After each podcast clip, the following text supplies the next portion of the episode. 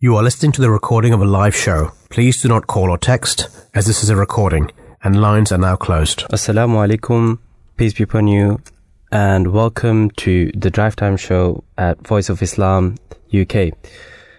Myself, Zakaria here, and I will be joining, uh, joined with um, Imam Raza Ahmed as well shortly. Um, as you know, this is a drive time show, and we discuss different topics in these two hours. So I will be with you from four o'clock till 6 p.m., God willing. For those who are familiar to our show, you know that uh, we split the two hours usually in two different topics. And uh, for today, we have two very interesting topics, in fact. And, um, you know, for the first hour, we will be discussing about maths and girls, um, especially why, um, you know, people might think that maths is not for girls. And in fact, uh, it's, it's not really the truth. Um, we will be discussing this in more detail, why this is so, and we will also be discussing with uh, some, um, you know, some experts on this as well, and also, um, you know. Uh, uh, we will be discussing. We've got. We will have two uh, guests with us. Um, the first one uh, will be Tahrim Muzammil, who is uh, a MSc in genetics and stem cells doing postgraduate medicine and also working in research related to stem cells. The other caller that we will have is Zainab Fatima, uh, second year me- uh, mechanical engineering as well. So these are the two callers that we will be uh, speaking to in the first hour. Now, in the second hour, as you know, we will have a different topic. Um, uh, different than maths, uh, in fact, uh, and it will be more about the disasters. We know that, uh, and, and, not just disasters, but uh, natural disasters. Why it occurs? Um, why do we have them? And does it have any relation with um, with God sending these disasters? Um, of course, we will be discussing this not just you know internally with uh, you know with each other, me and uh, Imam Raza, but also we will bring in uh, some experts on this as well, and we will have two more guests um, for this.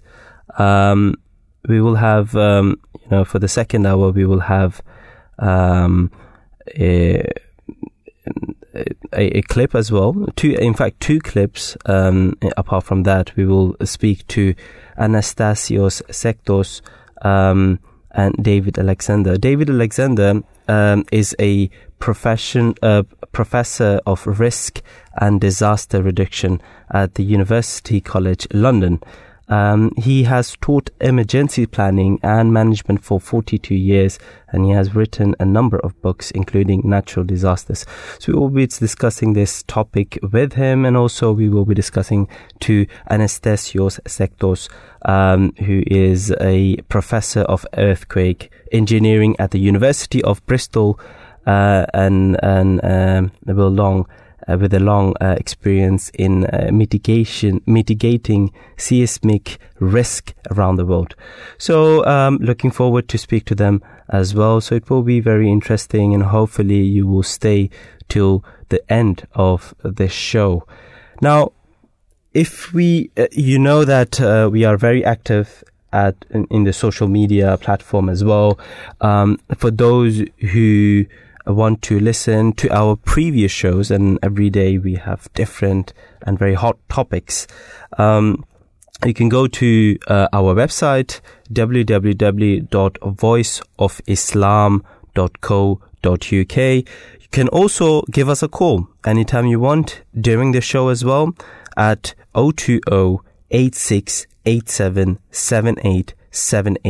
So the number is 020 68 87 uh, sorry 02086877878 and you can also tweet us at voiceofislam.uk for the first hour we are also asking a question in regards to maths and the question is is maths harder for girls? And this is a question that we are asking um, uh, in our Instagram story. Um, as you know, that every day we have some sort of questions uh, going around, and people are open to answer these questions. And so far, we have quite few responses. In fact, um, and uh, one of the responses is that not in this day and age with equal education and girls trying to fight more gender barriers. Uh, another question by Repti Reed um, is that, well, most of uh, my maths teacher were female. For teaching, one has to understand. And then uh, quite few people has said, have said no, no, no.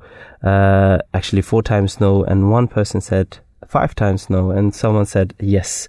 Uh, uh, Razia Mughal said, No, as a female maths teacher, I strongly disagree. Another person said, Nope, it's thoughts that makes everything harder and impossible. Now, Islam is a religion that stresses that education for men and women is of equal importance. And the Holy Prophet, peace and blessings of Allah be upon him, laid down that education is compulsory for both. And we know this through the history of Islam that the Holy Prophet wasallam, who brought the religion of Islam, he has taught us Islam and he has taught us that knowledge is something that should be gained. And he did not only focus to men, he addressed it to everyone. You know, it doesn't matter if they are women, are men, uh, young, old, any gender, it does not matter. Everyone has to attain knowledge. Now, the first revelation that was, um, uh, you know, sent to the Holy Prophet sallallahu as you know, was Iqra, right? Iqra uh, was the first word that was revealed to the Holy Prophet sallallahu by God Almighty, and that was actually the first word that was, you know, revealed uh, you know, for the Holy Quran as well. So this means read. Read. Simply read, which means gain knowledge.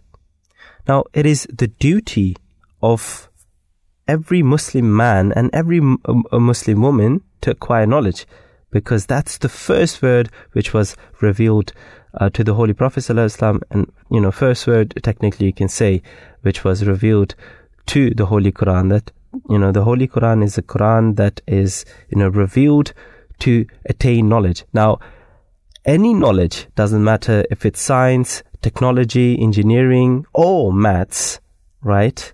It's, it's not, you know, limited to only men or women. It's actually something which is for everyone.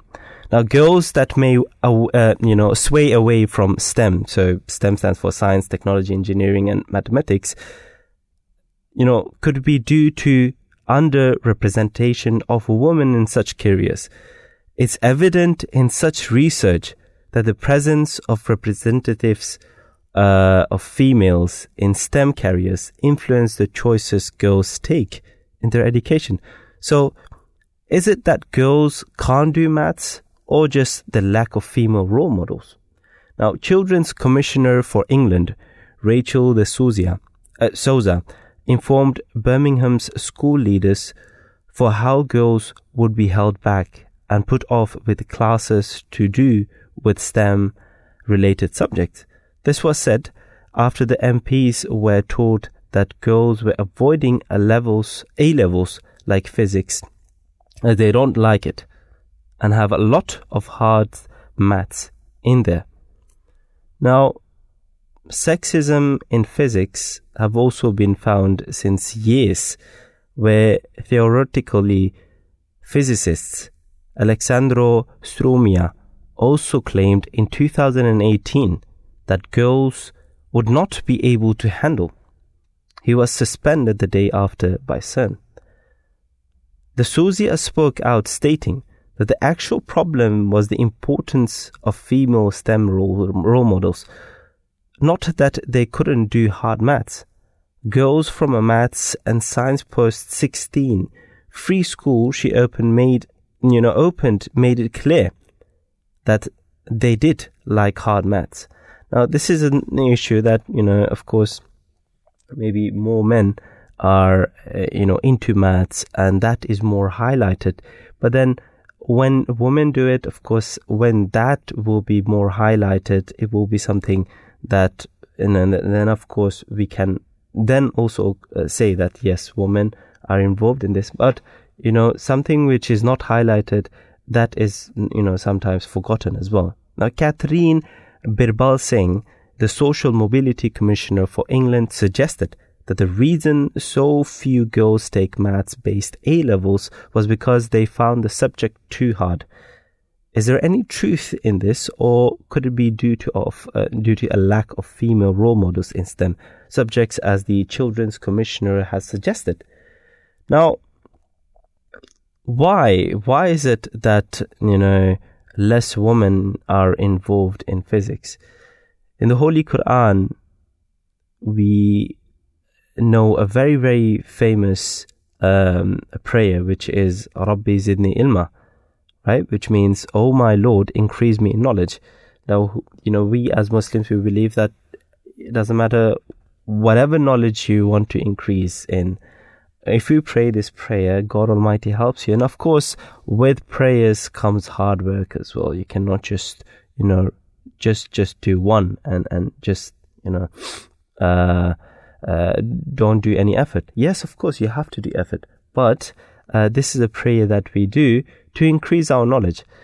Now, there are various reasons uh, why less women are involved in physics. The influence of their surroundings have a fundamental impact on their career choices.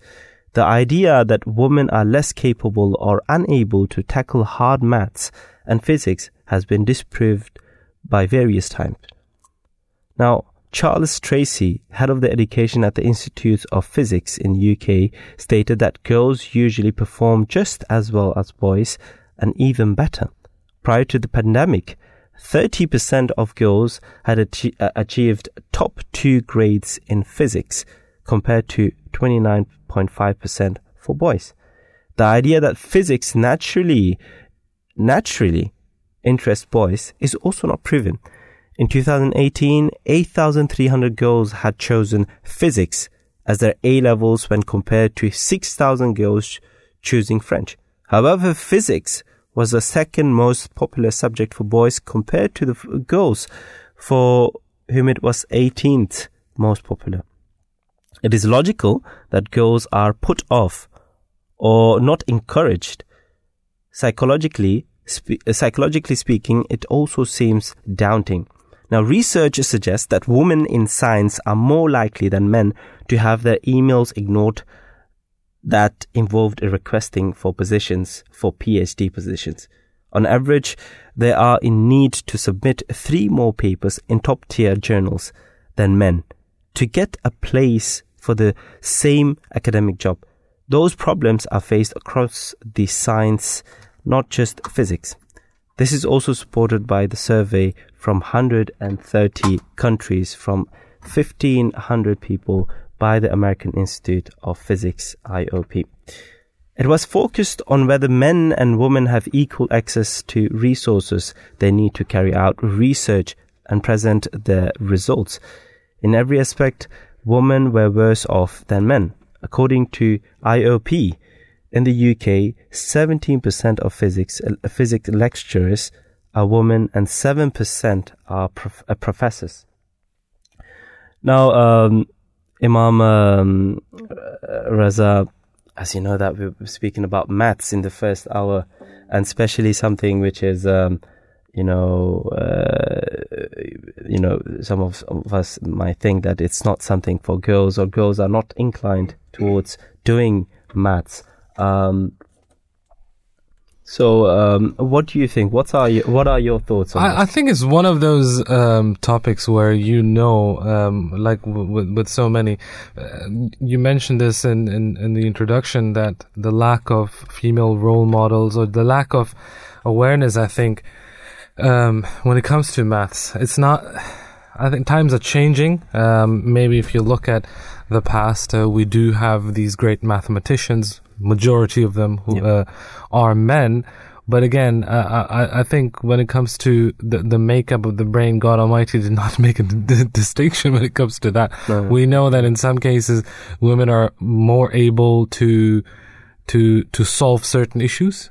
Um, multitasking, we know it's it's one of those things that we say they can they can uh, you know, do three things at the same time. Whereas for us, I mean, I, I can talk for myself at least. Doing two things at the same time might be a bit difficult. Same to me. I, I, cannot focus uh, on two things. so we got to do one thing at a time. Yeah. Um, but I think uh, when we speak to our guests, for example, uh, to uh, to females who are, you know, in these STEM subjects, and again, if you search and if you look, the world is changing. Um, even uh, when it comes to scientists in general, these STEM subjects.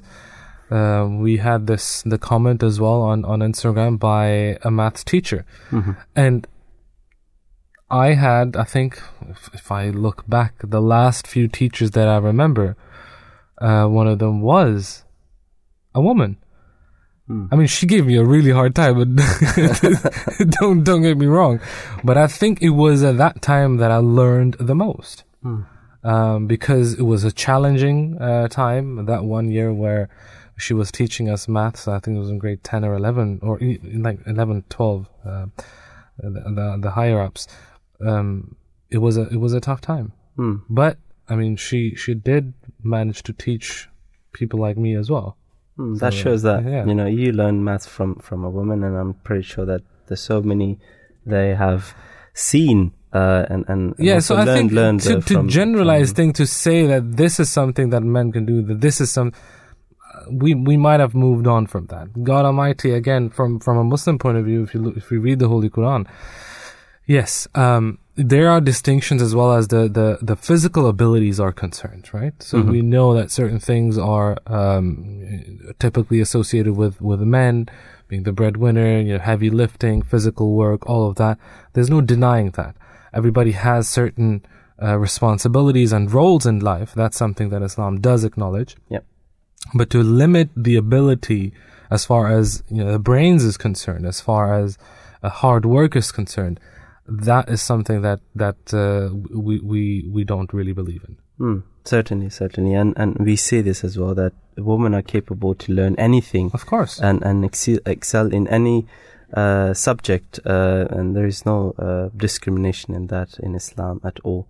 Um, as I promised to you, uh, we will be discussing this to uh, two guests who will be joining us over the phone. Uh, we have uh, Tahreem Muzammil, uh, who is on the phone. Um, uh, she's the MCS, uh, M- MSc in genetics and stem cells, doing postgraduate medicine and also working research related to stem cells. Uh, Assalamu alaikum, peace be upon you, and welcome to Voice of Islam, a drive time show. Thank you very much for having me on the show. Thank you much. Uh, thank you very much for being with us um, and, and, and speaking to us. Um, we know that a smaller percentage of women are entering STEM careers um, compared to men. Um, why do you believe this is to be the case? Um, well, there are many reasons for that, and one of the biggest is um, lack of female role models in STEM.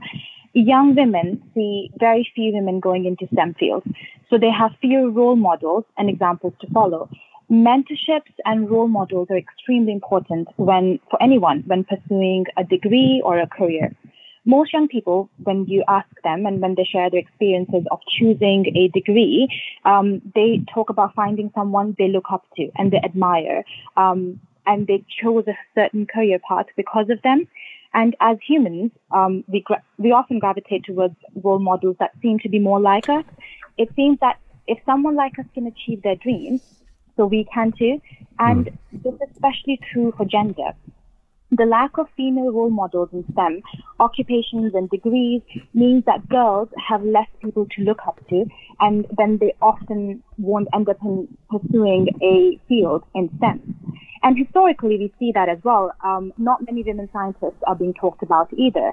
Um, on a day-to-day basis, if you ask someone who's not so much into science as well, or can you name a few female um, mathematicians or scientists, chances are they won't be able to come up with um, even a few names. Hmm. But if you ask them, um, okay, can you tell me anything about male scientists? They will be able to come up with at least one or two names. And with this little representation of women scientists being discussed, it, it has created a taboo for women, um, women scientists, women technologists, women engineers, and women in these fields, because there's so few of them, they are then um, stereotypes. And, and that can cause women to not want to pursue um, this, these degrees or um, occupations. Mm-hmm. For example, um, I think it was um, in um, 2015, uh, it was a software company and um, they launched its recruitment marketing campaign. And, and, and that featured an attractive female engineer. And it received a massive backlash from the public. People, well, actually, especially males, were complaining that this is not what an engineer would look like. So then that resulted in a social media campaign, um, hashtag I look like an engineer in order to raise awareness about mm-hmm. the issue. And had there been more gender diversity in STEM, there would have been absolutely no need for something like that. So definitely lack of role models for sure. But uh, say somehow you do end up um, doing a STEM degree, um, or, or, you are you you're choosing to do one. There are then many other hurdles, such as sexism in, in the STEM department, sexism in the workplace of um, STEM areas. And, and that is a critical issue in itself because that's a pipeline issue. The sexism that women face um, from their professors during their university or colleges, um, that can push them miles away from wanting to pursue a STEM major. And, and, and then it will, um, it will, it will stop them from working in those professions and, and it will stop them putting positive stories out there for other girls, young girls, their friends or whoever is interested. And and there's not one, there's many stereotypes um, of uh, on women in STEM. And and well, the most popular one um, is that you know women have having less natural talent than men in STEM fields, which is completely untrue. and and now that is a fact that is based on research and that has been proven time and again. In fact, um, studies have shown that how women are treated in a specific country has a direct correlation with how well they perform on, um, say, math tests. Um, so girls from Sweden, countries like Sweden and Iceland, where society treats women more like equals, they did either as well or even better than boys on math tests. Meanwhile, girls from countries like Turkey, where gender discrimination is, is much greater, they showed worse math results than boys.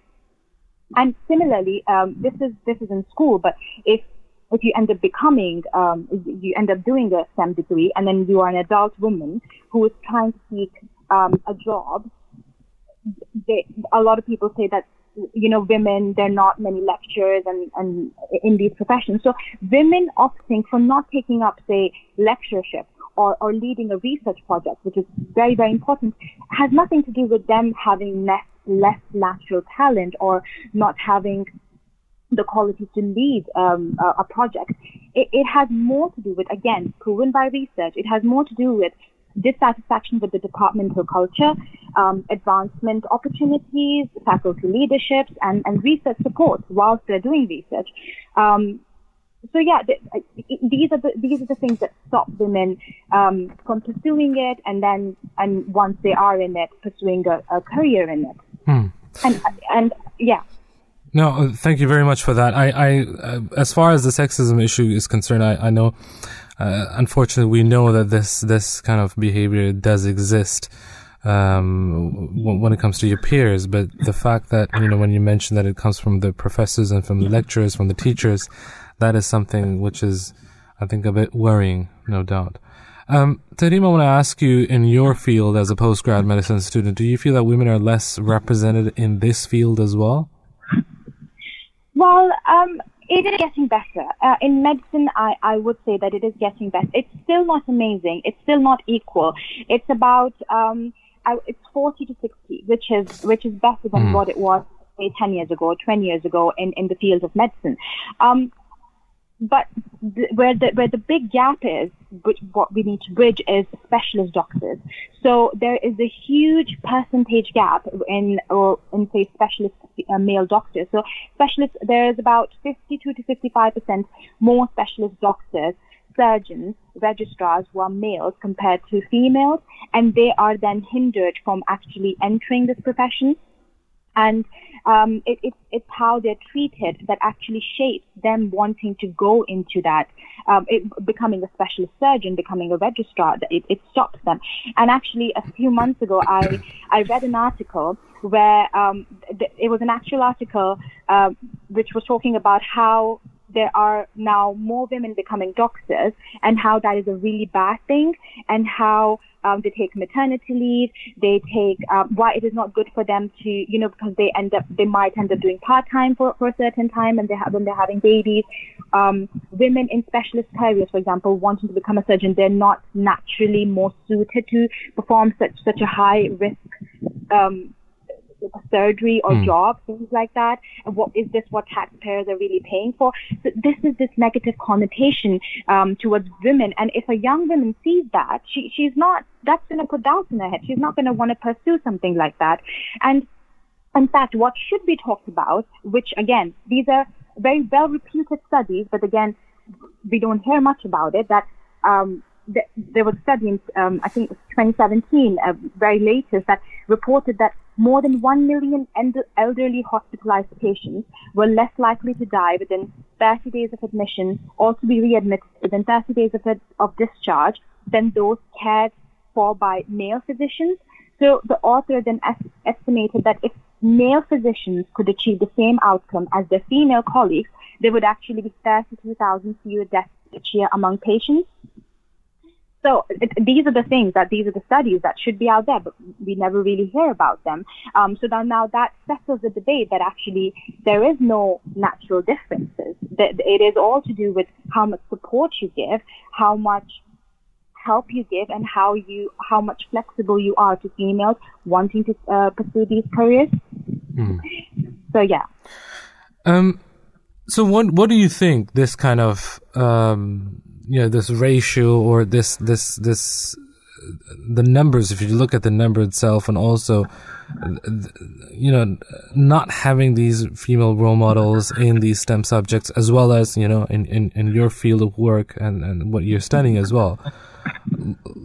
On the long run what do you think that this what could be the impact of this there are there are many there are many consequences to that. The the long term exclusion of female subjects in in research as well as um, female not many females leading the research projects have consequences um, which we have been which females actually have been um, suffering through for for decades. Men and women have different biologies and they both need to be put into perspective and they both need to be studied when you're coming up with a um, with a cure for a disease or when it comes to technology and, and other things like that. Uh, women's health has suffered for decades because of because of the medical research was mostly actually there were more studies. it, it is not a small issue. It's more studies were actually performed on male rats because mm. they thought that that was a standardized um, thing that would that can be put out in the public. But again, from female, male and female rats to male and female humans, there is different biology. There, there's some, everything is very very different, and we, that's what we need to understand. And it is now widely acknowledged that you know countless women with heart diseases have been misdiagnosed in emergency rooms and, and been sent home, and, mm. and, and they possibly died from heart attacks because for decades what we now know wasn't known back then. And that women can exhibit different symptoms from men when it comes to cardiovascular diseases. And similarly, um, you know, now, in, in this day and age when we are trying to solve some of the world's most vexing challenges in our time, finding cures for diseases like cancer, tackling global warming, um, trying to provide clean water and, and, and with engineers making, um, you know, things like coming up with things like computers, cars, uh, uh, medical equipment, most importantly, medical equipment. So we, you know, ha- when women are not involved in the design of these products, then the needs of women, the body features of women, the desires unique to women, they get overlooked. Yeah. For example, I think um, it was some early voice recognition systems, uh, they were calibrated only to typical male voices. As a result, women's voices were literally unheard, even if it's an emergency, even if it's whatever is happening, female voices were not acknowledged. And then I think uh, very recently as well, this is very recent, a predominantly um, male group of engineers, they tailored the first generation of like automotive airbags. This research, research has just come into life and it was, um, it was made to suit the adult male bodies and that resulted in many women and children's death, which could have been avoided. So these are the long-term consequences. Yeah, and if, we, if we keep with this, we're going to suffer consequences. So with a more diverse workforce, scientific and technological products and services, we need to have solutions that are that can represent all of the users. Um, and because there's going to be consequences faced by all of us when there's two genders in the world, but mostly one of them gets to decide on what needs to be done, how it gets to be done, especially when it comes to research. So yeah, the, the, the, consequences are long term and they're not going anywhere if we don't have many women working in these fields. Absolutely. Um, lastly, there, Sister I want to ask you in your, um, uh, first of all, how can we introduce more female role models in STEM uh, research and STEM careers to younger girls and also in your particular field in, you know, genetics and stem cells? You know, as we said, you're doing a postgrad in medicine, also working in research. Um, if somebody's listening, if a young girl is listening, or if a parent is listening, what would you tell them?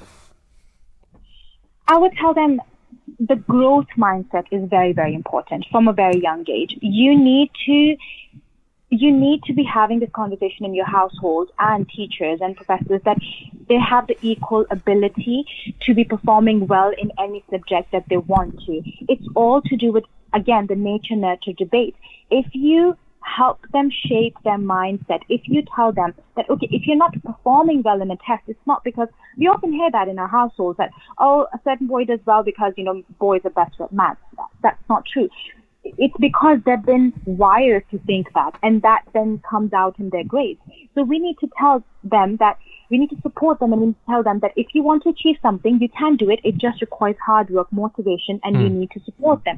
So making sure to tell your children and in classes that you are all capable of the exact same things. It, engineering is not a male profession. Being a doctor is not a female profession. You can be whatever you want to be, and it's all due. It's, it's it all comes down to how how you perceive yourself as well. So if we give that good, um, if you project this positive thing that they can do whatever they want to do, then they will have that as well. And it has been shown that if you have a um, positive reflection about yourself, that you can achieve some, something, that it is more likely that you will be able to achieve something.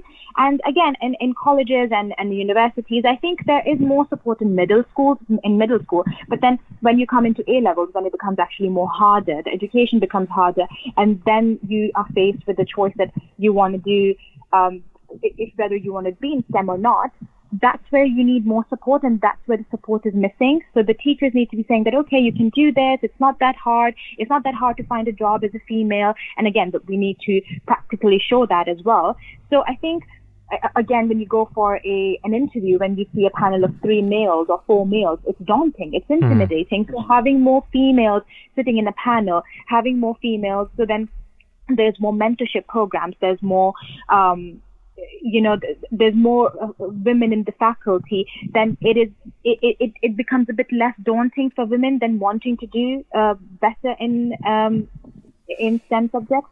And I think um, we need to stop implying and making decisions for women because, in, for example, in medicine, the, uh, the consultants and registrars are sometimes pass comments that, okay, you know, you, it, will be better for you to become a GP because becoming a surgeon is a very, very, like, very hard hours, very difficult to perform. So you you need to give them the autonomy to be able to decide for themselves. And then making a more flexible work environment for them and instead of shaming them for taking a maternity leave or having a burden on the taxpayers, make it look a good, make it look like a good thing that these women are doing all of these things. So I think that's how um, we can help more women to come into stem cells. Basically, if we're targeting women towards, uh, if we're targeting STEM towards women, there needs to be more women involved in the development process. Wonderful.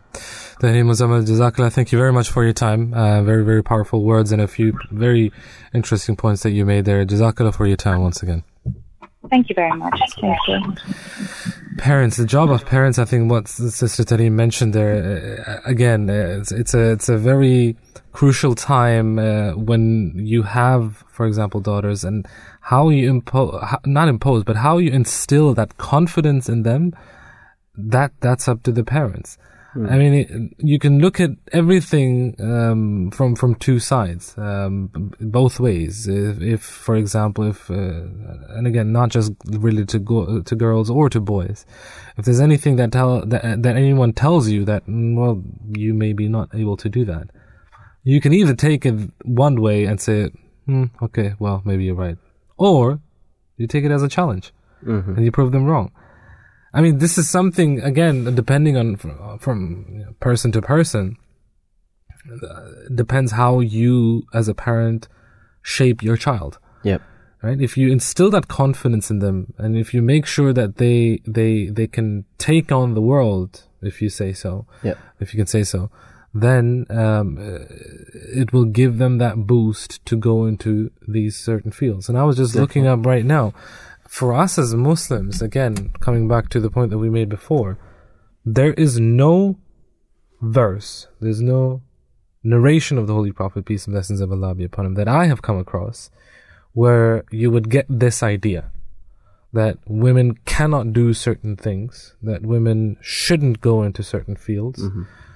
I have not come across. If you look at the early history of Islam, you had Muslim nurses and doctors who were there on the battlefields, who were taking care of the companions of the Holy Prophet, peace and blessings of Allah be upon him, who were attending to, to the wounds. Uh, just, I think, a couple of weeks ago, I, I did a show, and I, I've come across a very interesting uh, fact there as well, that there was a tent set up by one of the first nurses in early Islam outside the Prophet's mosque, outside the Masjid Nabi. It was a permanent tent. And it wasn't just about uh, the, the, the physical wounds that people were having, but she was also responsible for, or, you know, as a social care worker, as a mental health uh, advocate, and wasn't just about flicking wounds or, or putting band-aids on it. I'm not sure if they had band-aids back then, but um, it- was a multifaceted role that that th- th- this uh, companion of the Holy Prophet, peace and blessings of Allah be upon him, had. And again, when you look at other extraordinary, uh, extraordinary Muslim women or Muslim role model, female role models, you have Fatima al-Fihri, who came up with the first university ever Yeah. founded by a Muslim woman. And I'm sure they taught more than just what are some typical women course. I don't even know. so if you have higher education, which was introduced by a woman Yeah. in Fez at that time, then what what what does that tell you? There is no limits. There is no limits. I mean, knowledge is not limited to Knowledge, women. exactly, and it's not an option, To- as you to- said. yeah, to men, the, yeah. the the the narration of the Holy Prophet, peace and blessings of Allah be upon him, about you know acquiring knowledge is a duty upon every Muslim man and every Muslim. It's not an option. It's a duty upon you. And if Hmm. You don't do that, then you're completely disobeying the command of the Holy Prophet. What does it tell. You about you being a Muslim? Exactly, exactly. I was I was telling earlier as well that the first verse, Yeah. actually the first, Yeah. yeah. uh, in a Word. a word, Yeah. is iqra, Yeah. right? And it's also known that this is not also only limited to the Holy Quran, of course. Hmm. That you know, read the Quran, try to understand. Uh, Of course, the Quran is a universal book which is for everyone, right? And and for every, you know, it has all the important topics that we need as human beings. Um, but of course, uh, it's it's it's it's something which is for everyone that read and and and attain knowledge from and it's for every every everyone and this this uh, um, this woman that you spoke about Fatima bint Muhammad al Fihriya uh, she you know converted a mosque you know, apparently it was a mosque before. Hmm. But then, you know, mosque back in the days, they, they were used for many purposes, of course. Communal hub, yeah. Yes, and of course, uh, many other mosques uh, were built as well. And this, you know, uh, her starting a university as being the first Muslim uh, um woman in, in, in, in the history um, shows that anything is possible um, and, and by by the by by women, and it's only li- not limited to men. And there, there you have it. I just found out that you had uh, Islamic studies, astronomy, languages, and sciences. These things were taught there. Okay, wow. And she came, uh, look, again, this, what we said before, she came from an educated family. She migrated with her father and she came from an educated family along with her sister. This is what she achieved. yeah. So the the the the backbone or or the, the early education and the early support that you receive from your family, from your father, from your mother, from your siblings, from your family in general, that has a huge impact on how you see the world and how you develop and how you walk the walk um, afterwards when it, when it's required. Mm, exactly. Our next guest with us is on the line. She's a second year mechanical engineering student. Zainab Fatima is with us on the line. Sister Zainab, assalamu alaikum and welcome to the Drive Time Show. Walaikum assalam. Thank you for having me. Jazakallah for joining us today. Now, um, studying mechanical engineering, I'm sure you've come across some heavy mathematics. Uh, now, when the Social Mobility Commissioner mentioned that girls that sway away from maths A level is due to them finding it too hard, how how did that make you feel? Um, firstly, it was um, very upsetting because um, I did maths A level myself, and uh, when we're in a classroom with both boys and girls, I personally never felt that the boys were doing something that the girls can't. Um, whether it is the mock exam results or any class test or anything like a normal quiz, that a surprise quiz or something, the boys were doing equally as good as girls, and the girls, in fact, did achieve the top marks in majority of the I'm sure tests. they did. Similarly in physics as well. Um, I remember like probably because they didn't put in enough effort or something, yeah. but it was the girls who did the best. And um, so there wasn't a marked difference, to be honest with you. And uh, sometimes when people do say that, it's because um, everybody is mixed ability, both boys and girls. Nobody's perfect, so nobody really understands anything to 100%. And um, being in a classroom, for example, like statistics, which a majority of us hated, but um, I was never good at it. But you can't say that I can't do stats because I'm a girl, Yeah. because there were boys who didn't understand it either. So this perception that girls can't do it because they are girls is very wrong because nobody's perfect. So And what? in some places, No, please continue. Sorry. Sorry. and in some places where girls, I think they do lack. I think it's because they've never been encouraged to do maths. Hmm. So um, if you're told constantly that you can't do it, your brain hears whatever you say. If your ta- teachers or your parents or the people you trust or the people who you rely on are constantly telling you, then it reduces your chance of success in this field and ultimately your likelihood of wanting to choose those subjects. So not just maths, but everything in the world. So um, Rachel Riley, the TV presenter, I remember her saying that there's no reason for men to be better at maths than women.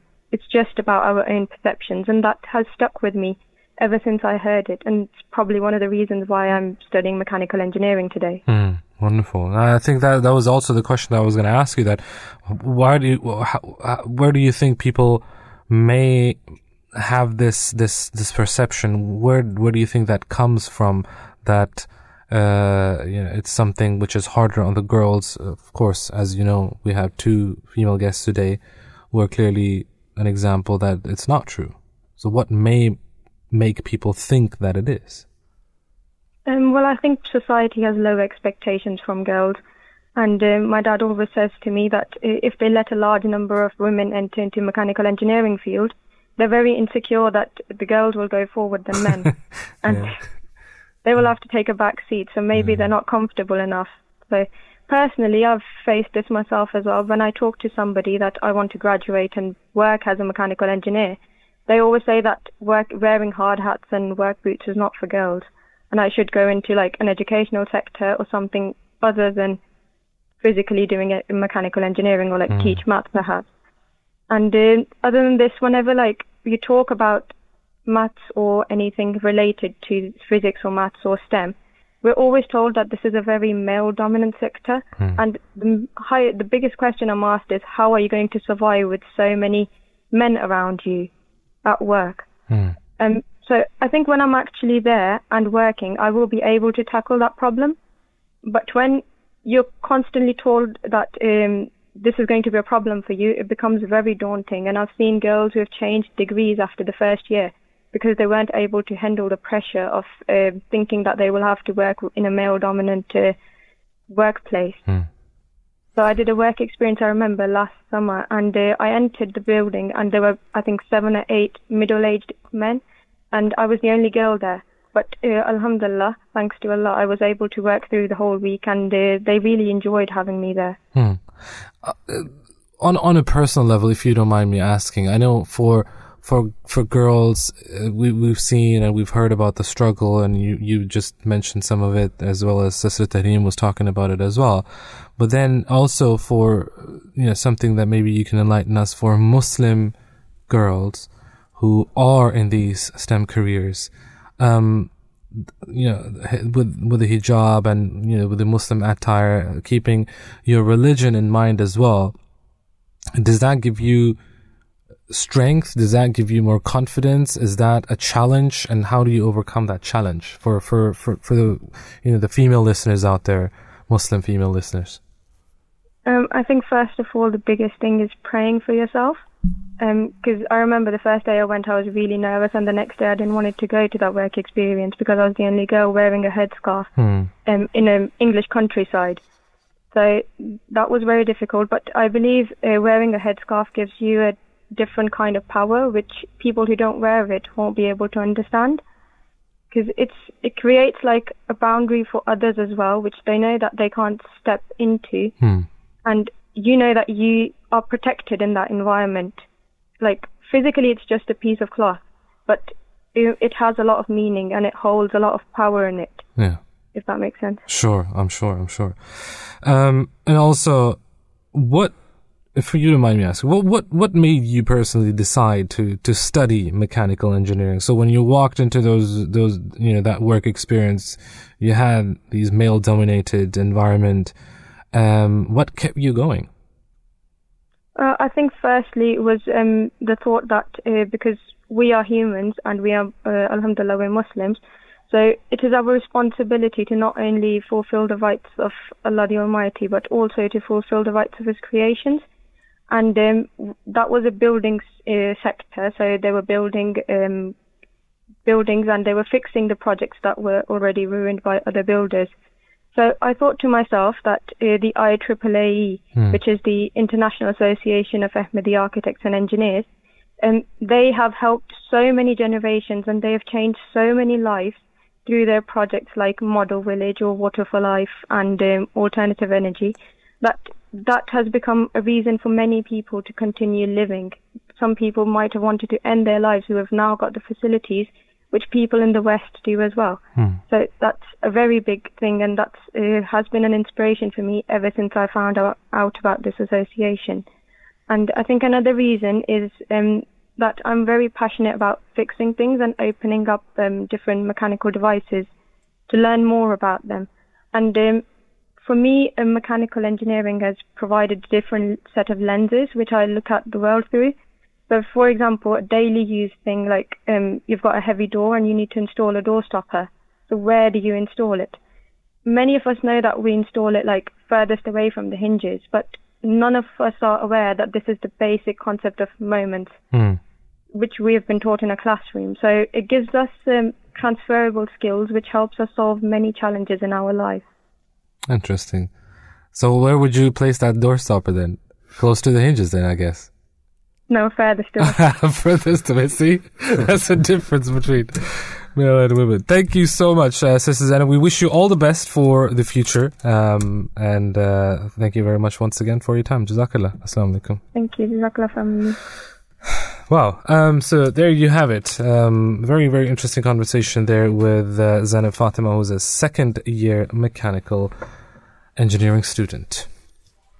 Very interesting, uh, you know, discussion that we had, definitely. And the way she explained as well that she got inspired by IAAAE, uh, that yes, men are helping out building, you know, wells and, and uh, model villages and so many other things in uh, real, you know, villages in Africa and other uh, poorer countries uh, to help up poorer people. And what Yeah. can women do?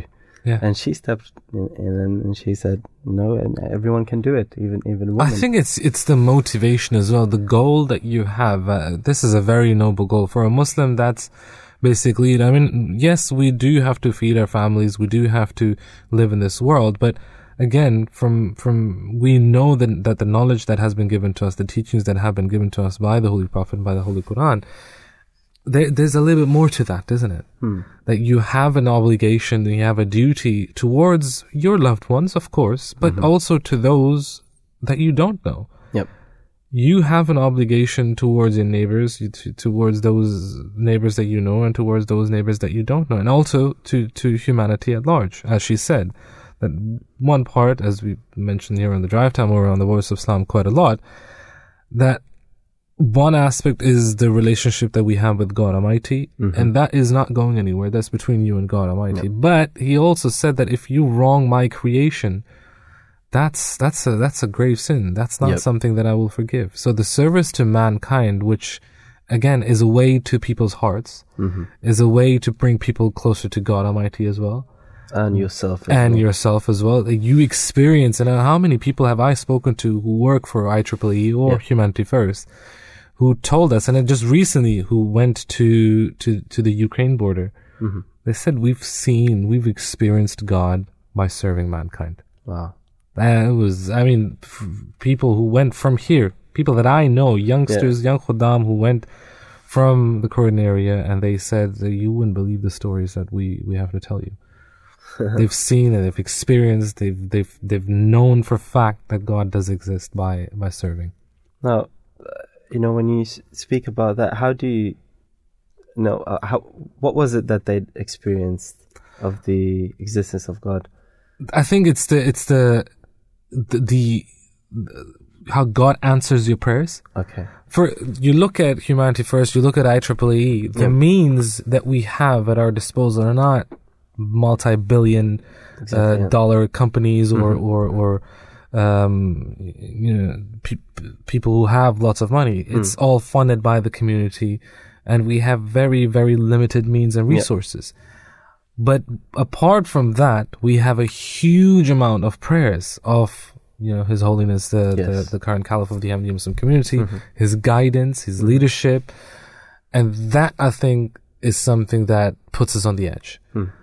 Um, that's something that that gives us that extra uh, boost, that extra blessing, and the ways in which God helps you in those times and in those very limited, um, you know, with with those very limited means. That's something I think where what what they experienced. You don't have much money. You need some some things right now, right there. It's an emergency, and within moments, God provides. God provides, and and the intention as well. God Yeah. sees the intention of that person. That yes, I you know the, I, I'm I'm here to serve humanity for the sake of God. yeah, And when you have that in mind, and you see that God helps you from from the you know uh, nowhere, Yeah. right? Then this is the moment when you think, yes, God is with me. that's it. Oh, wonderful, wonderful indeed. Um, I hope you've um, you know found it interesting for uh to listen for the first hour. Um, in the second hour, we will be uh, slightly discussing about uh, a different topic, um, and that will be about um, disasters, um, natural disasters, uh, God willing. So uh, here is the four, five o'clock news. You are listening to the recording of a live show. Please do not call or text, as this is a recording, and lines are now closed. Assalamu alaikum and welcome back to the Drive Time Show here on the Voice of Islam. Today with myself, Raza and Zakaria, we are going to move on to the second topic for today, but don't forget there's still the question about the first topic that we're asking you on our Instagram story. So go to Voice of Islam UK on Instagram. And the question is, is maths harder for girls, yes or no? And as Zakaria mentioned in the first half, there's a very, very strong kind of um, comments that we have received. So Jazakallah to all of you. Keep them coming and we'll include them into the show today, inshallah.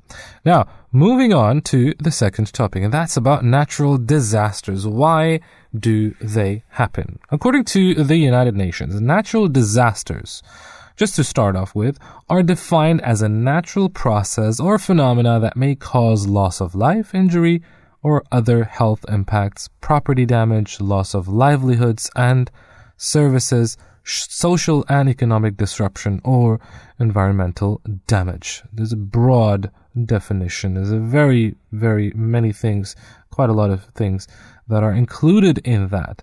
His Holiness Hazrat Mirza Masroor Ahmad, the current head of the, uh, head of the Ahmadiyya Muslim community and the Caliph, uh, the fifth Caliph to the promised Messiah of the age, on whom be peace, he said that at, at a Humanity First International conference in 2018 that catastrophic natural disasters are continuing to occur across the globe, wreaking havoc and causing indescribable devastation and grief.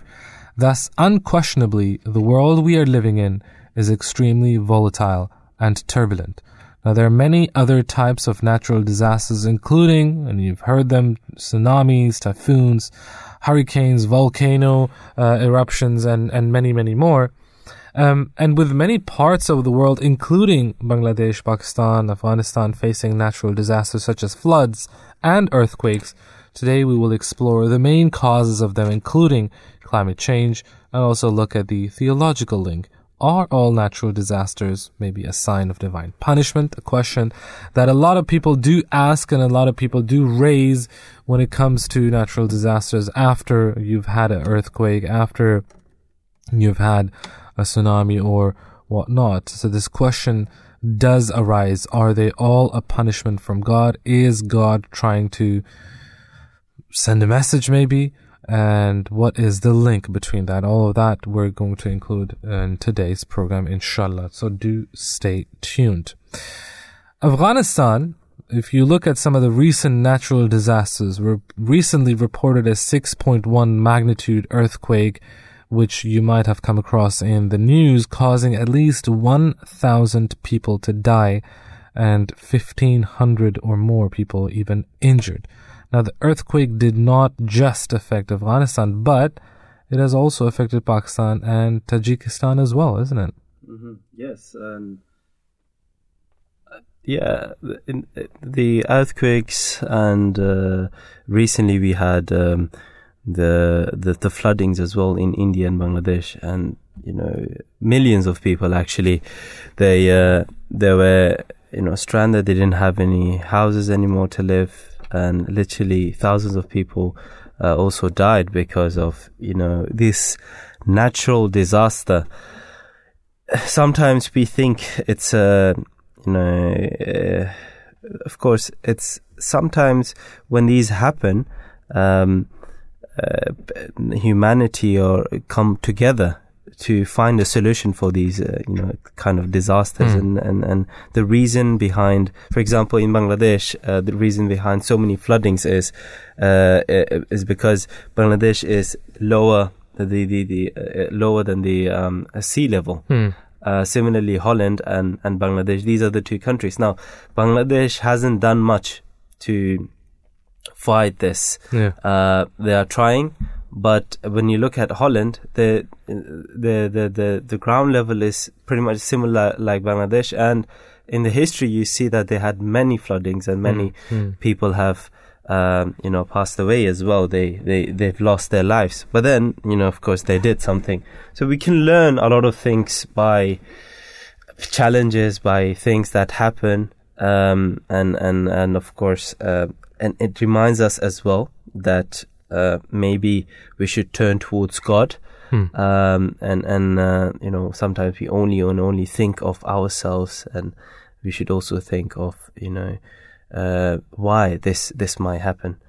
Now, how are natural disasters caused? Uh, this is also a question that you might be asking.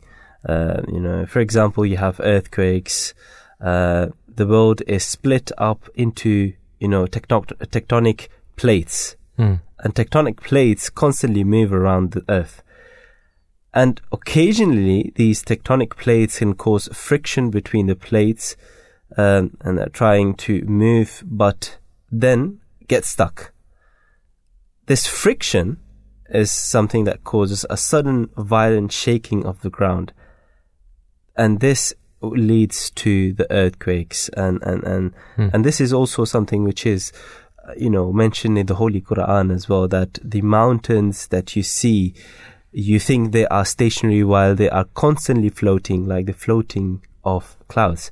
Such is the work of Allah who made everything firm and strong. Chapter 27, verse 89. And from this we learn as well that, you know, the, the earth itself, the world, uh, you know, it's um, uh, the ground where we, you know, where we're standing at the moment. Yeah. Not the, not, not the, we're not talking about the, the oceans, but the ground is actually moving.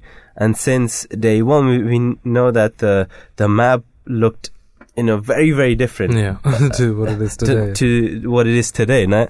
So, um, and, and so we, we learn that it's constantly moving, and this is what causes, of course, you know, sometimes earthquakes in you know some places in the world, Um and this also proves that you know the the the, the verse also shows that something that previously people didn't know, but now everyone knows. And Yeah. this also shows that something which is written 1400 years ago, people didn't even have an idea of, you know, the, the, the whole land, Hmm. right, you know, moving.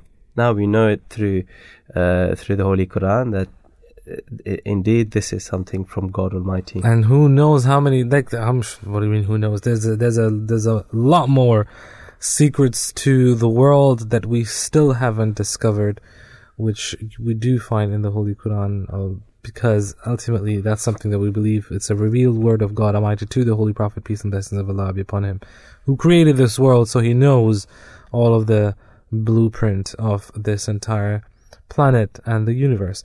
Now, according to, when it comes to flooding, according to the World Health Organization, flooding is probably the most frequent type of natural disaster to occur.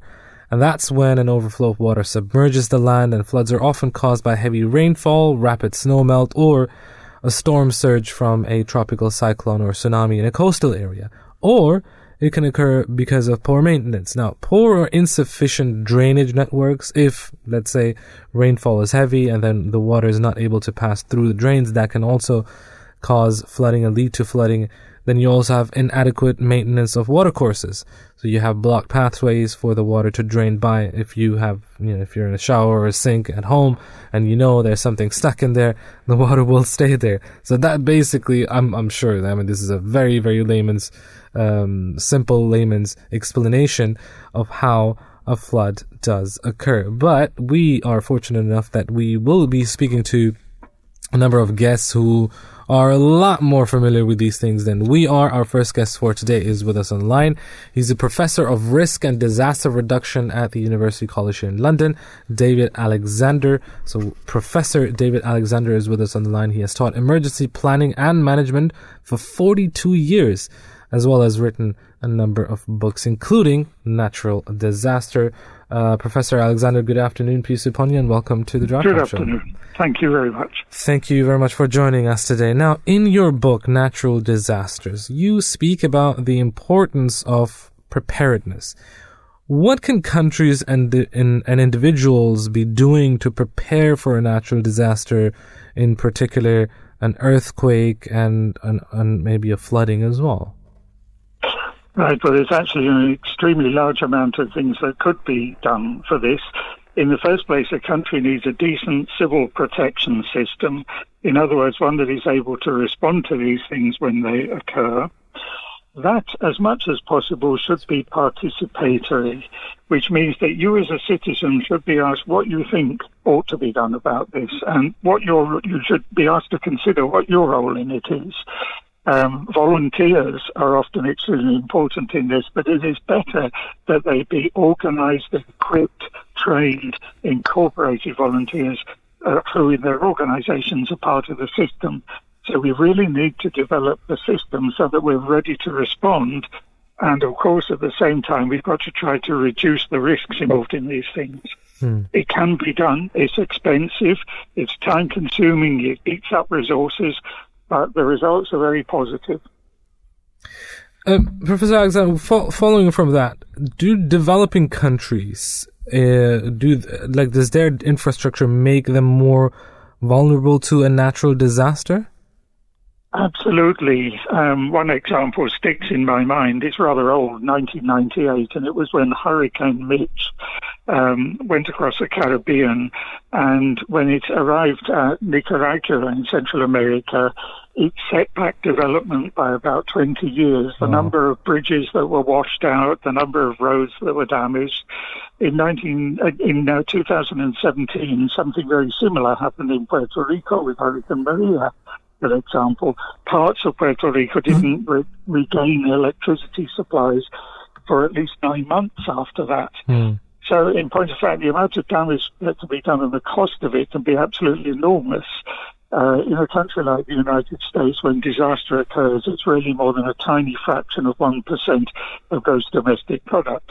When it occurs in a developing country, it could be more than 2%, or it could be as much as 50% mm. in, in some very particular cases.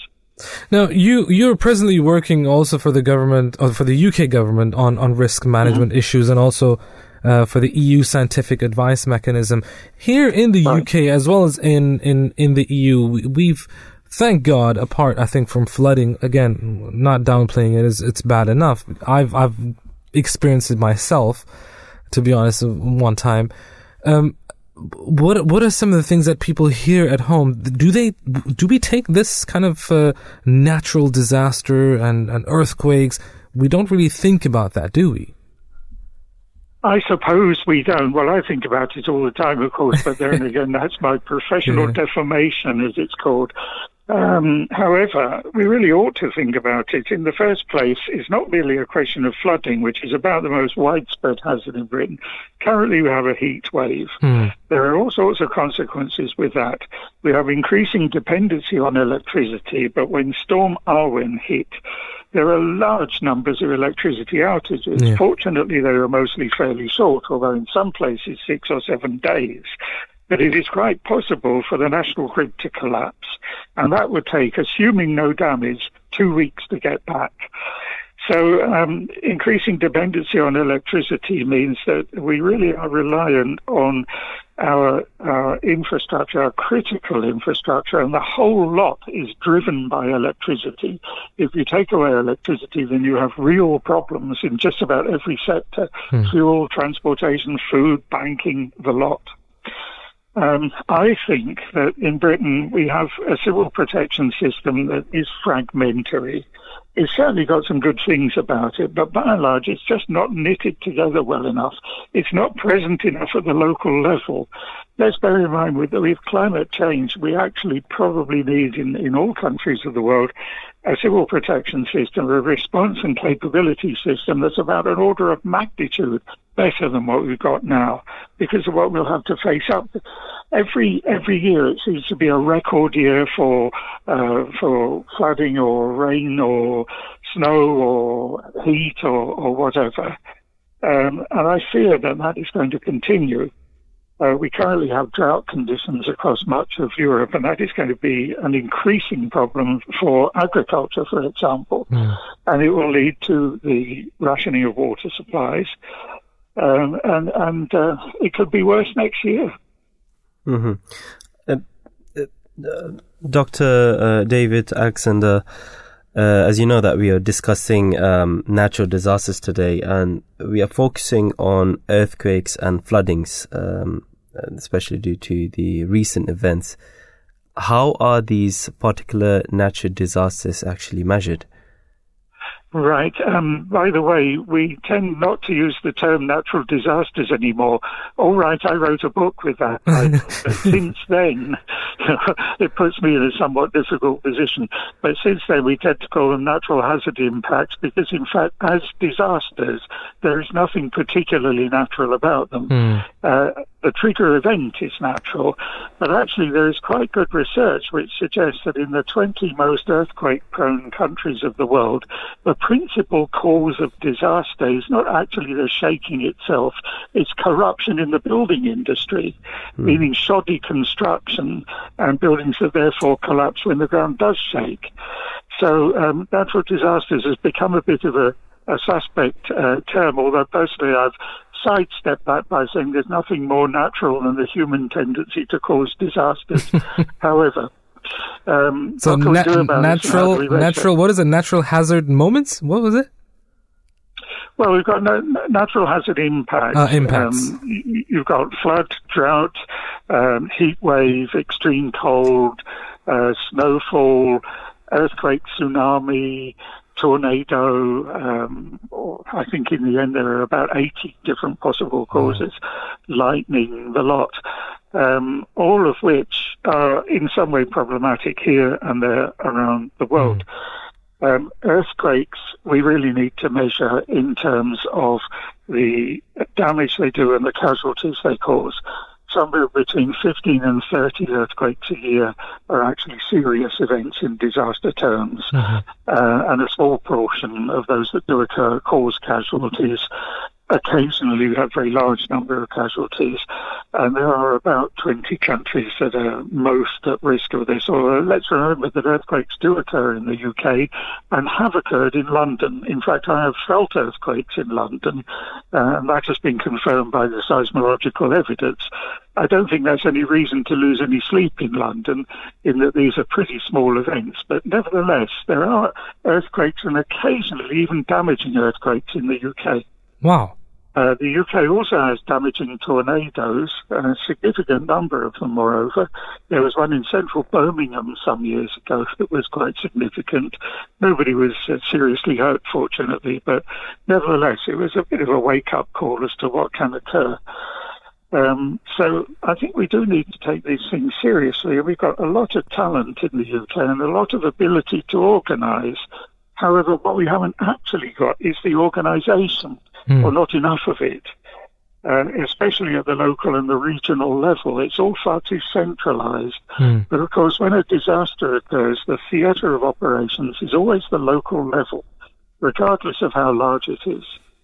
Even if you've got 13 countries around the Indian Ocean basin having a disaster, such as the tsunami of 2004, it's still a local affair of fishing villages or tourist resorts and so on. Mm which is why we need the local organisation. So, so from what you're saying is, I mean, we usually what people do is we limit certain of these natural hazard impacts to certain areas in the world. For example, if you speak about tornado, I would never think of the UK. I would automatically immediately go to the US. Um, right. Earthquakes, it's not something that we we associate with the UK or ever. I've never experienced one here in the UK at least, or ever would think about you know, that this could happen. But as you said, they're minor. They're not, you know, as damaging, but they can occur. So it's not just specific to certain parts of the world and sp- specific areas, right. is it? Yeah. Um, well, if you live in the UK, why not um, get onto the Environment Agency website and see whether you live in a floodable area? Oh, okay. Uh, presumably, if you live fairly low down or anything. But if you take London, for example, in London we've got river flooding, which is a particular problem in parts of Hammersmith and Fulham. Hmm. We've got surface flooding, which is a problem in all sorts of places, including Knightsbridge. Can you imagine Harrods flooded? Well, nearly, well, nearly. We've got groundwater flooding in Croydon, so uh, it isn't a minor problem in point yeah. of fact, but you can find out about it. Sure. All right. Interesting. Um, Professor Alexander, I want to ask you 42 years of experience. In the last 42 years, climate change, I'm sure, has had an impact on these natural hazard impacts. Um, how have you seen that? How how alarming do you think this whole development has been over the past 40 years since you've been doing this work? Well, I don't like to be alarmist, but unfortunately, I think it is a very significant problem. Forest fires, or wildfires, we prefer to call them, are particularly um, a problem, as we are seeing uh, in a manner that was very much expected this summer in all sorts of places the Western US, Southern Europe, but also in Britain, we get wildfires. Mm. Um, in the Pennines, for example, And I fear we're going to get more and more of them Um, at the moment, I'm in Italy and I'm speaking to you from central Italy, and there's been some pretty gigantic wildfires in the last two days. Um, and I think the, the problem, therefore, is increasing. Mm. Um, and of course, it's worst of all where you have wildfires, the urban rural interface, in other words, where you're putting at risk factories, houses, roads, uh, shops, and, and schools, and all the rest of it. Mm. Uh, so these are things we need to start taking a little more seriously. If we do, then we can get all of this under control, but we're really going to have to take it seriously. Wonderful. Professor Alexander, thank you very much for your time, sir. We wish you all the best. Uh, stay safe in Italy. Thank. And uh, Thanks a lot. thank you very much for your time once again. Zero two zero eight six eight seven seven eight seven eight. There you have it. That was Professor David Alexander speaking to us from Italy. He's the prof- he's a professor of risk and disaster reduction at the University College London and taught emergency planning and management for forty two years. That's quite the experience, isn't it? Yes, uh, that's a long experience, of course. Um, you know, one one thing that I always think in in the UK we we don't experience any type of natural disasters, um, not especially in, in, in the in London. But uh, what when it happens, it comes suddenly, isn't it? Mm. And we're not really prepared. So I think that's something that we I think to- just recently, when you had a couple of months ago, when the areas up north didn't have electricity uh, for for for for days. Um, uh, I don't remember the last. What was it? It was a storm. What was it called? Um, but anyways, it was it was in in up north, and that gives you to think. As I said, it can happen at any time yeah.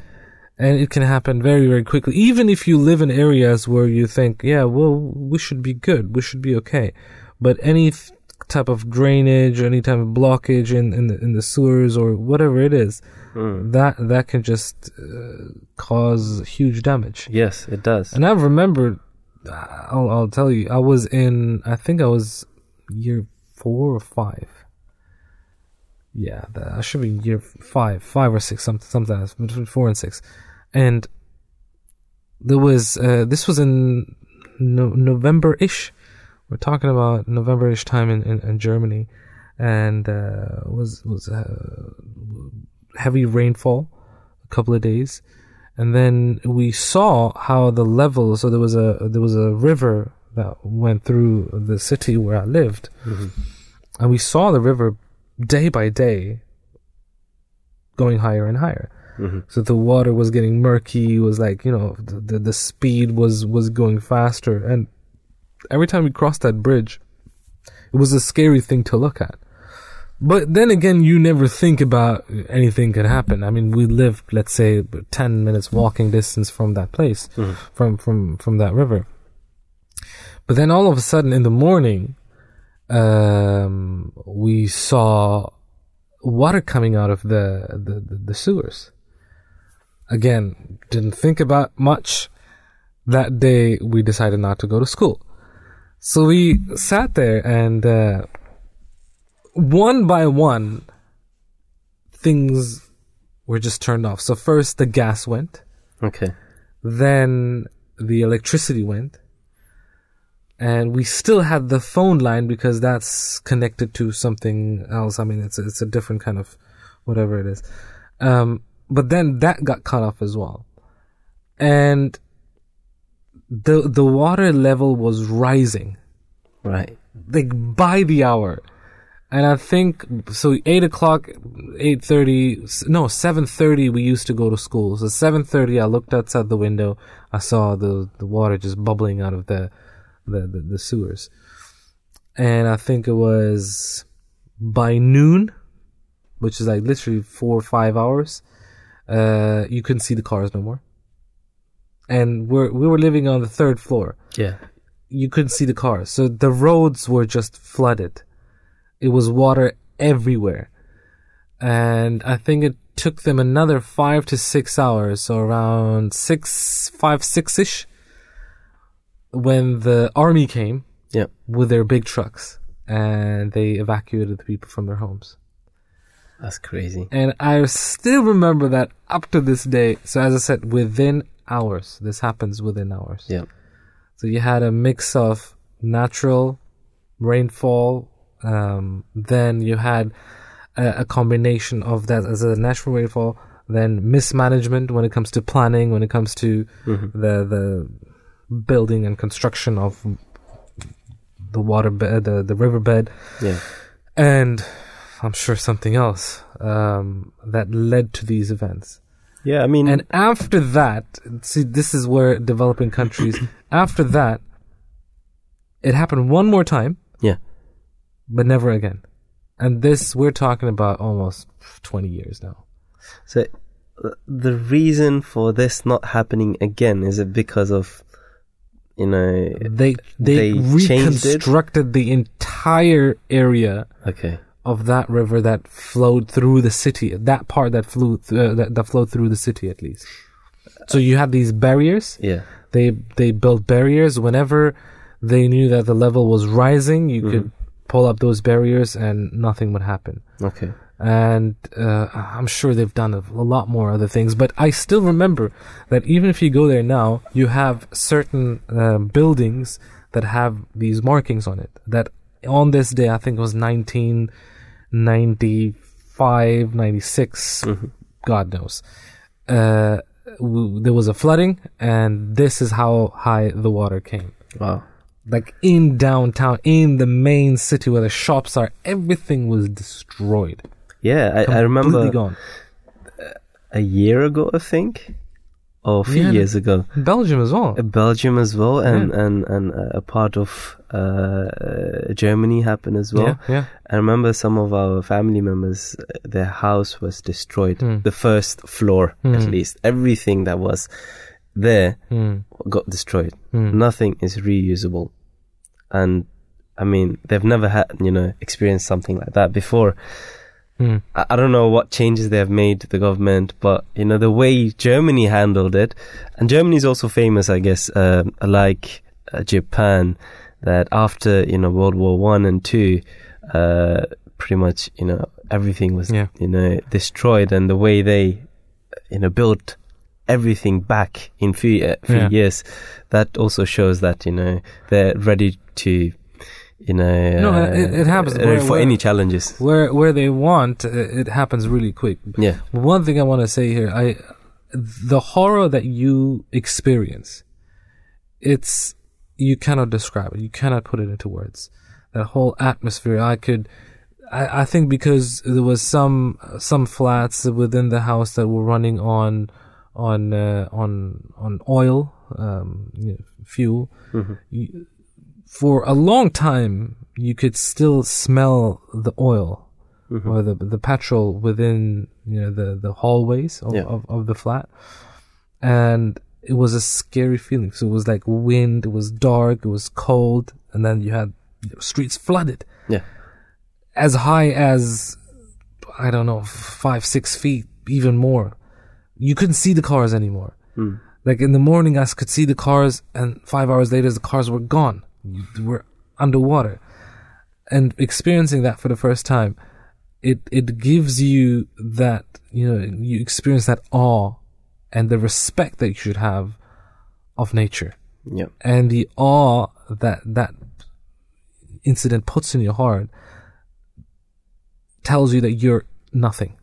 You're insignificant. exactly. We as humans, we think we might be the craziest, we might be so advanced, we might be so uh, good at certain things, but we're not. Yeah, You know, water can just draw, destroy everything. Imagine what other things can do. exactly. You have earthquakes, you have tornadoes, you have typhoons, you have blizzards, you have God knows what. And that should give you to think that, look, it can happen anytime, anywhere. Mhm. God, the creator, we, I mean, we're going to talk about this question as well, that he's not responsible for these things all the time. Yeah, Yes, I mean, it is within the laws of nature. He controls everything. Mm-hmm. But certain things are our doing, it's our mistakes, and it's easy to blame it to, you know, on God. But there's a lesson to be learned in these things. Yeah. Uh, that how do you, what kind of relationship do you have with your creator? Hmm. What kind of relationship do you have with it? Do you believe in God? And if so, what is that relationship? Hmm.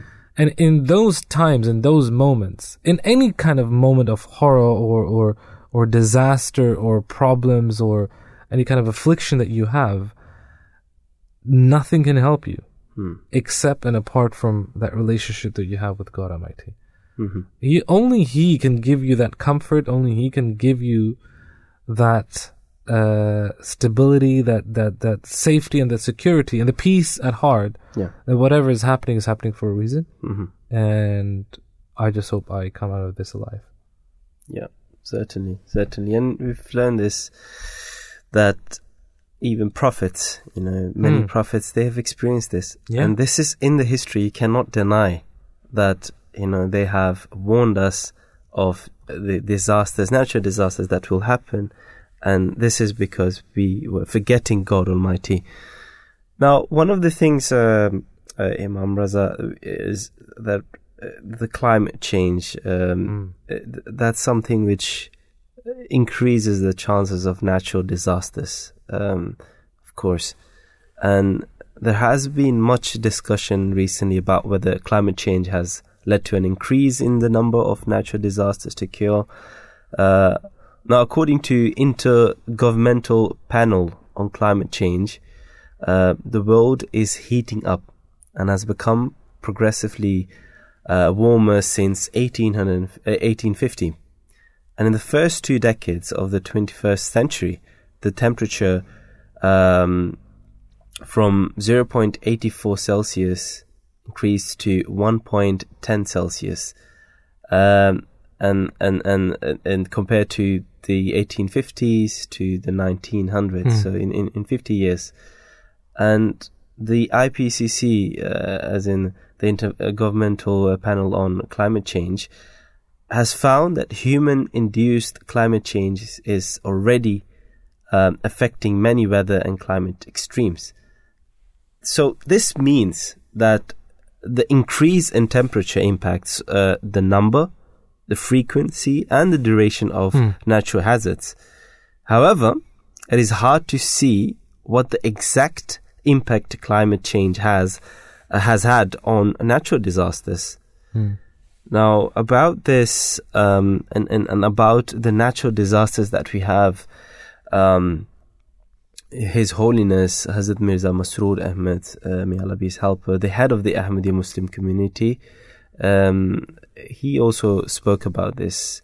And he says that um, today natural disasters are prevalent and there is destruction all around storms and hurricanes are occurring in US and as, as you mentioned and whenever we think of storms and hurricanes uh, it usually happens in US but it could happen other places as well he says that at a, storms and hurricanes are occurring in the US at a greater f- frequency than before. Various inhabitations of the world are at a threat of being submerged by water due to the global warming. And that tells you and and and you know he highlighted that people that we actually need to do more to combat the issue of climate change. In chapter 51 verse 57 god god almighty states and i have not created the jinn and the men but that they may worship me now if we continue to damage the world that god almighty has created for us through pollution um, then this acts as a barrier from what we were set on the earth to do, meaning to pray and to worship God Almighty. And again, it's not just about you know being in the mosque all day long or fasting all year long. It's it, it's it's a lot more than that. Worship has so many different facets, has so many different angles to it, has so many different versions of it. Um, and it doesn't specifically, when, when we talk about Muslims, it doesn't specifically only m- refer to the five daily prayers. There, there's, you know, worship comes in so many ways, and service to mankind is one of them. Being good to your neighbors is one of them. Being good to your own family is one of them. Um, and as I said, so many different angles and different shapes. So, keeping this in mind, as I said, life is unpredictable. You never know what is going to happen when you leave the door, when you leave your house, and when you step outside the door. Uh, and anything could be happening at any time. So that should not that that should always keep our focus on the fact that we need to set that record straight. We need to be in the green or in, in, in, in the gray, whatever it is, or in the green with that relationship that we have with God Almighty. Yeah. Speaking about what factors can increase the vulnerability of the effect of natural disasters when you look at earthquakes, if you have highly populated areas, of course, there's going to be more casualties because of the dense infrastructure. If there's a thousand people living in an area where there should be only 500 or, you know, 200, then of course, if something happens, the, the, the, the casualty, uh, the casualties will be a lot higher, will be a lot more. If you have limited escape routes, having nowhere to evacuate to when buildings are likely to cause blockades, that can also increase vulnerability. And the biggest downside of earthquakes is that when destruction does take place, it can block routes. So the more you have, the more options you have to escape. Now, it can be harming this specifically can be harming to people who need air or uh, who need aid or medical attention as as a blocked route can lead to humanitarian aid not being able to be received by the people in need. If you have, for example, the you know, Professor Alexander was talking about br- bridges, um, or in South America where the the development or the progress they were set back by 20 years 20 years imagine you're like living in 2021 Yeah. and all of a sudden with a blink of an eye you're in 2001 Hmm. how will the world look like so little warning systems you have as well in place earthquakes they're sudden and unexpected so hard to predict and so hard to warn others so that's why buildings should be earthquake proof Yeah. instead, as we have the cases in Japan. They've gone through this so many times. I mean, the earthquake, what was it, 19, I don't even know, in, in Kobe. Yeah. Horrible destruction. Unimaginable for us.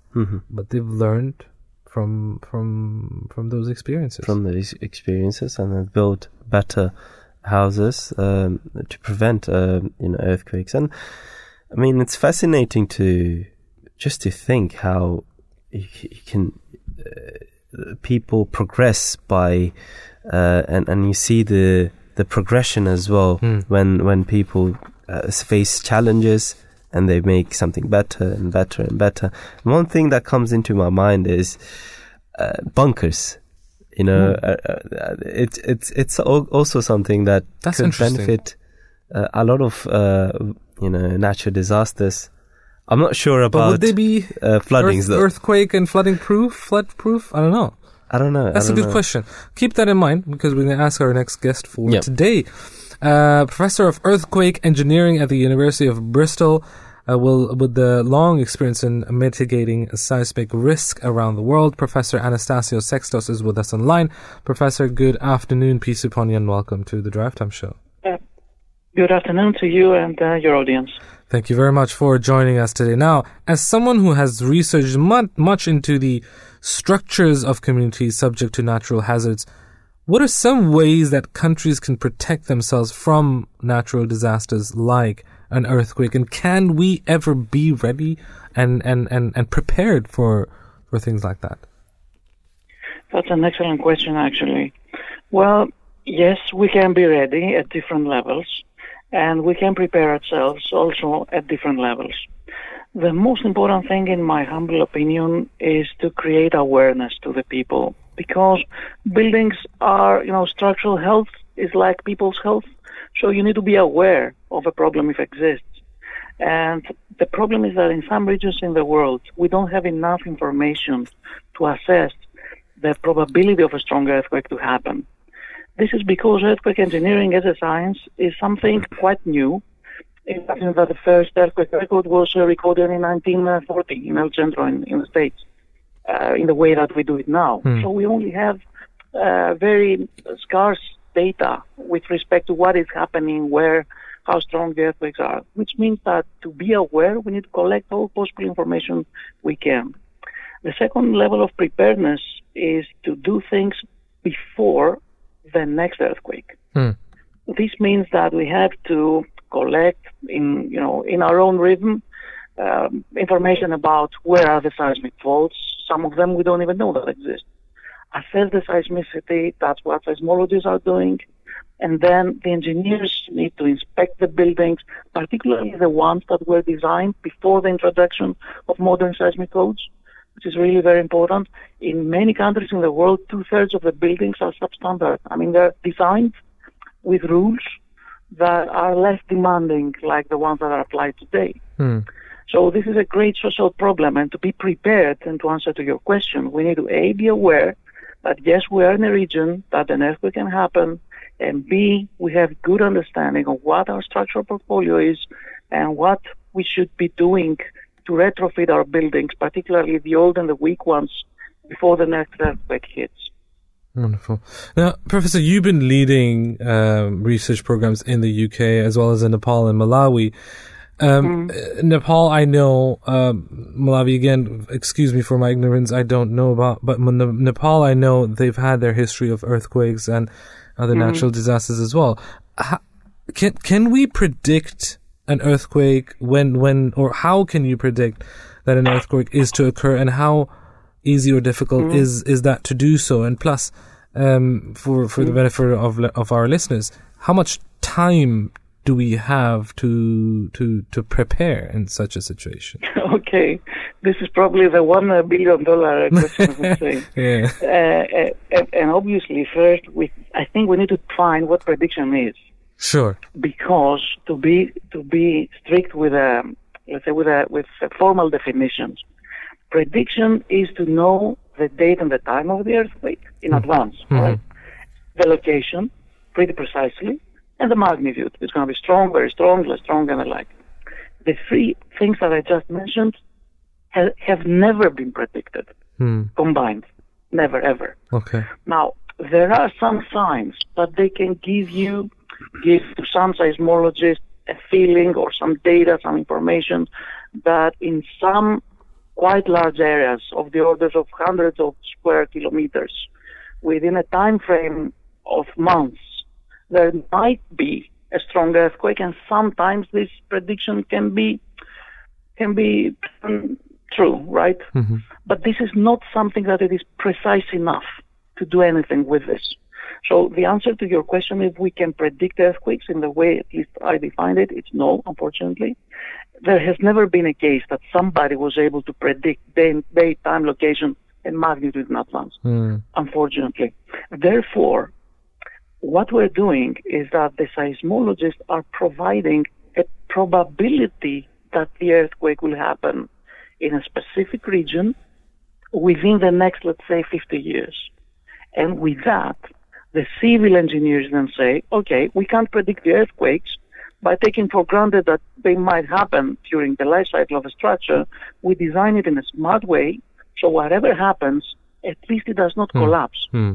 And this is exactly how seismic design goes like the last two decades.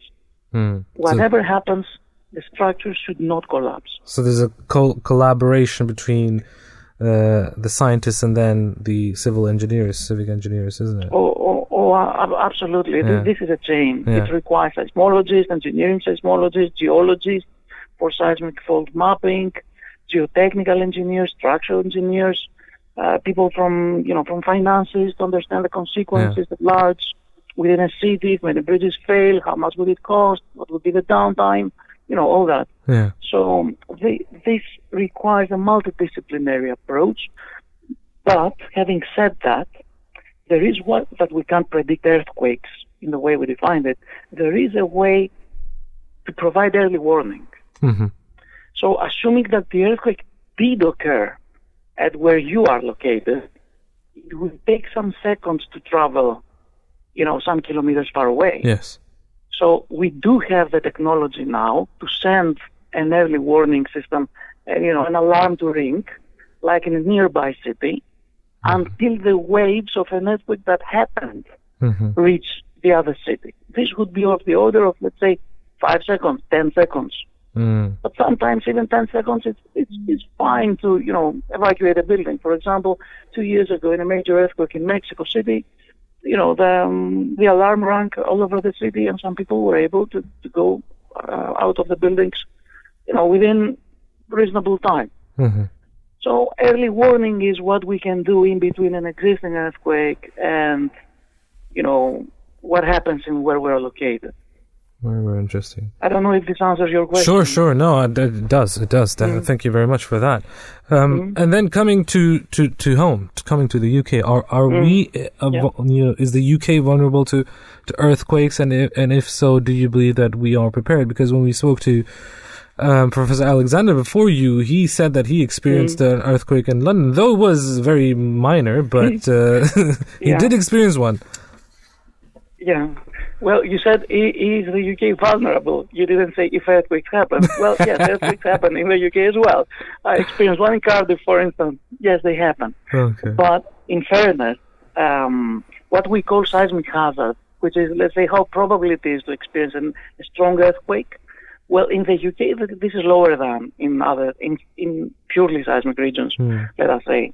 To give a, a a feeling for, for your audience, for reference, the seismic force that buildings are expected to experience during their lifetime in the UK is like 8 to 10 times lower, maybe, compared to Japan and, and California, for instance. One half of the forces would be applied in seismic forces will be applied in UK buildings compared to Italy, which are you know have higher degree of uh, seismic hazard. But on the other hand, because earthquakes don't happen in the UK, buildings have not been designed to resist earthquakes. Overall, I think the the UK is doesn't it's not exposed to significant hazard. That's a given. Yeah. But what is important to, to stress to for for um, the people who hear us is that whether a structure is vulnerable or not is one part of the equation. What we should be thinking, uh, the way we should be thinking the problem is what's called seismic risk. Risk is a more comprehensive uh, concept, which means that we have to know how probable it is to experience a hazard, an earthquake, times how weak the structure is, times how many buildings, bridges, and other assets I have in this given region, times consequence. So the first two are generally low in the UK. So buildings are pretty decent and earthquakes are not very likely, strong ones. But for instance, in the nuclear industry, in the UK as well, the consequence part can be very high. Therefore, nuclear infrastructure in the UK and also in France, for instance, which are not very seismic regions, uh, seismically active regions, they have been designed to the maximum possible standards because of the consequence, not because of the proba- probability of an earthquake. So, for instance, Japan has both consequence times hazard. That, so it's a more complicated case. Hmm. I think the UK is seismically proof, if I may say so, in general. As far as I know, all, all appropriate measures are taken care, uh, care of in the nuclear industry, and uh, the hazard is also low. So I would say that we should generally feel uh, Yeah. No, I, well. I, I, li- I like the sound of that. That that puts me Yeah. puts me puts me at ease a little bit.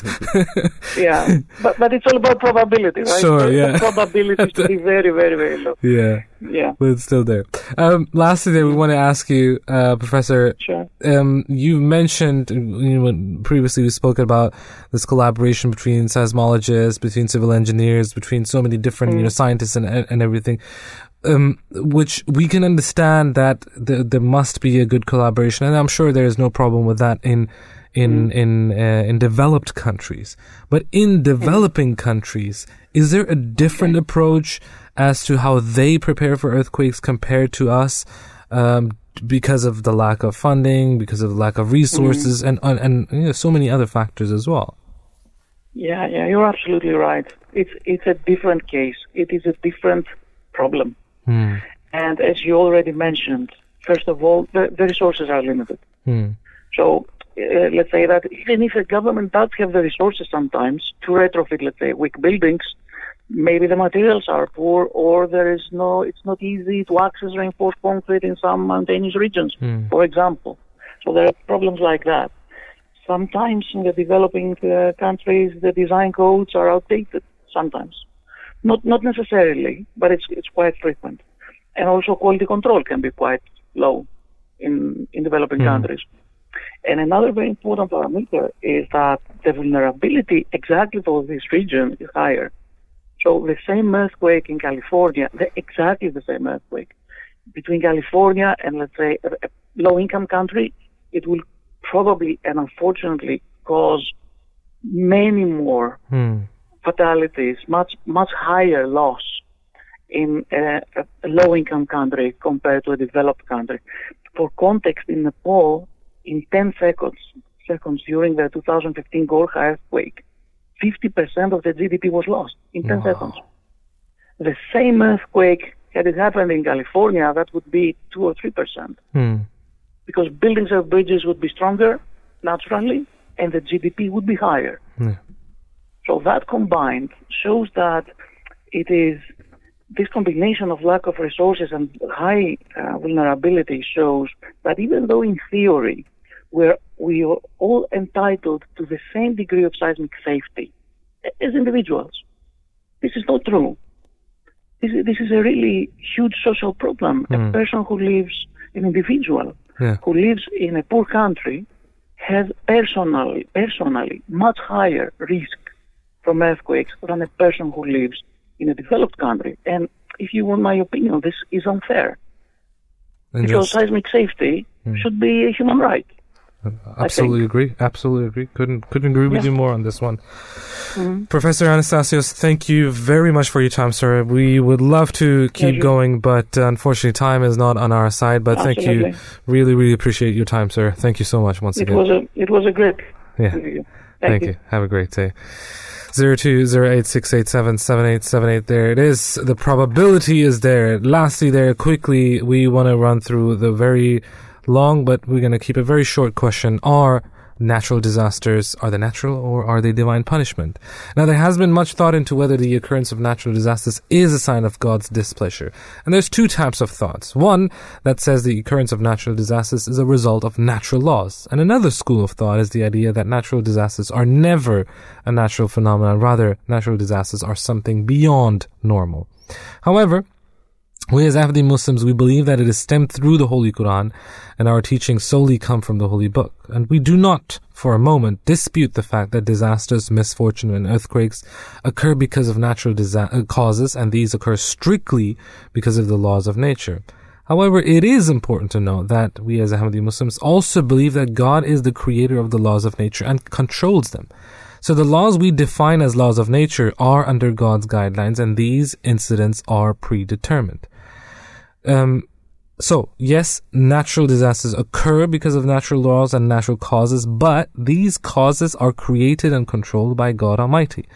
So we do believe that physical changes are caused by nature, but nature operates under God's power and control. So that's why natural disasters can be a reflection of divine punishment, and the story of Noah's Ark proves that. But in all of these cases, you have prophets, you have messengers of God who inform the people beforehand that, look, you have deviated from the path of God Almighty. You have done something that God said not to do.